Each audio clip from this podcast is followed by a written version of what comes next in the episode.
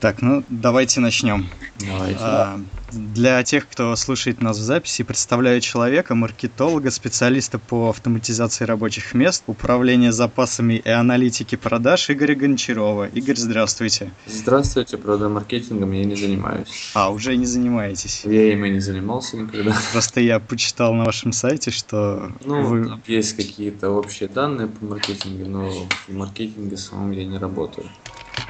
Это отдельная либо. Хорошо, я задам вам пару вопросов касательно вашего бизнеса. Вот. Как вы начали заниматься один из предприятия? И почему, и когда именно это произошло? Заниматься э, именно самим 1С, в Да. принципе, ну, наверное, не то, что случайно, но как-то как так получилось, как-то так рынок под- подсказал. А, ну, просто я сначала занимался вообще как бы не то, что 1С, а просто Мгм. аналитикой продаж, управлением закупками. А потом как-то так получилось, что ну, в основном клиенты, которые начали появляться, они в основном хотели работать в 1С. Мгм. Ну, Собственно, нашел э, пару человек, э, программистов хороших там, среди своих знакомых. Мгм. Вот. И как-то начали, решили, что лучше переквалифицироваться, ну не то, что переквалифицироваться, а сделать основной удар на 1С. Хотя, в принципе, если клиентам понадобится вдруг не только 1С, то мы тоже этим занимаемся. Ну, я. 1С, то есть это получилось стихийно, потому что на 1С есть спрос. Остальные программы у нас в СНГ как-то меньше развиты. То есть вы начали программировать или сопровождать? Нет, я- нет, я в принципе вообще не программирую. Я руководитель Мгм. проектов, то есть я общаюсь с клиентом, решаю, что нужно, пишу те задания, тестирую, общаюсь с программистами, опять тестирую. Ну, то есть в этом смысле. Понятно. Всё такое. То есть 1С как таковую я знаю, но программирую я в ней очень на дошкольном возрасте и в принципе так. На дошкольном уровне точнее.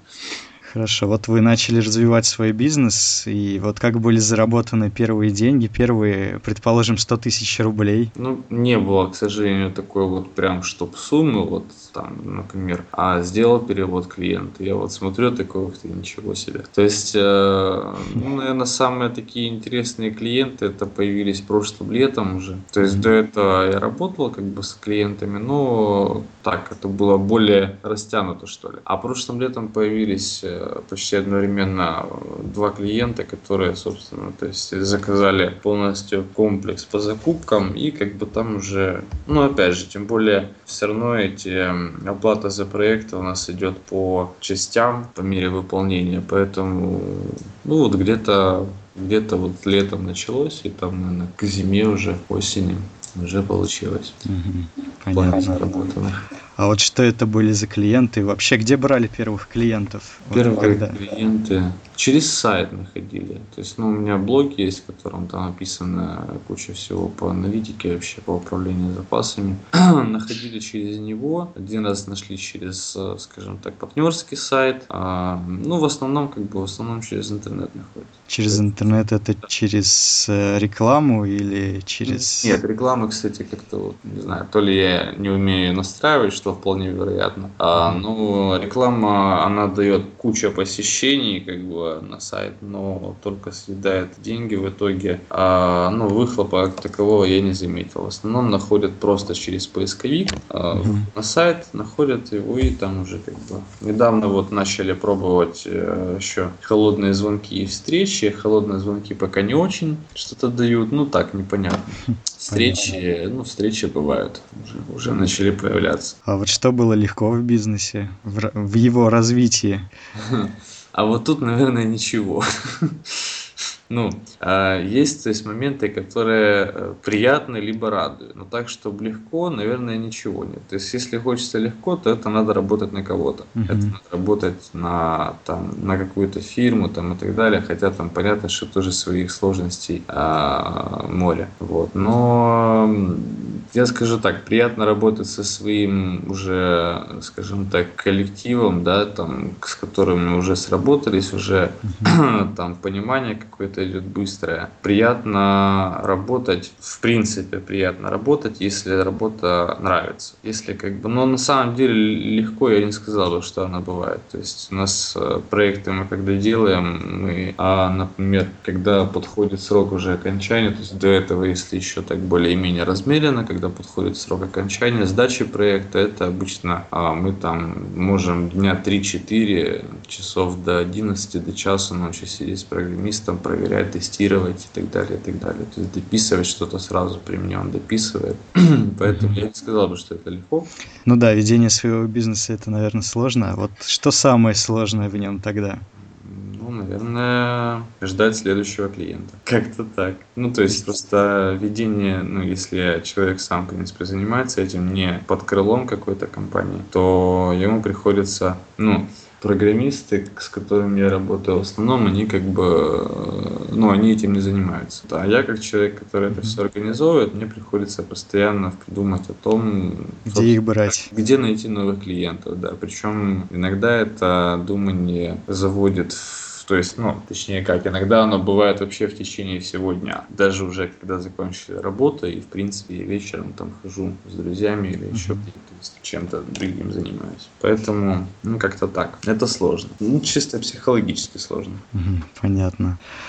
А вот что бы вы посоветовали тем, кто хочет только начать вклиниться в этот бизнес и начать его развивать, именно 1С?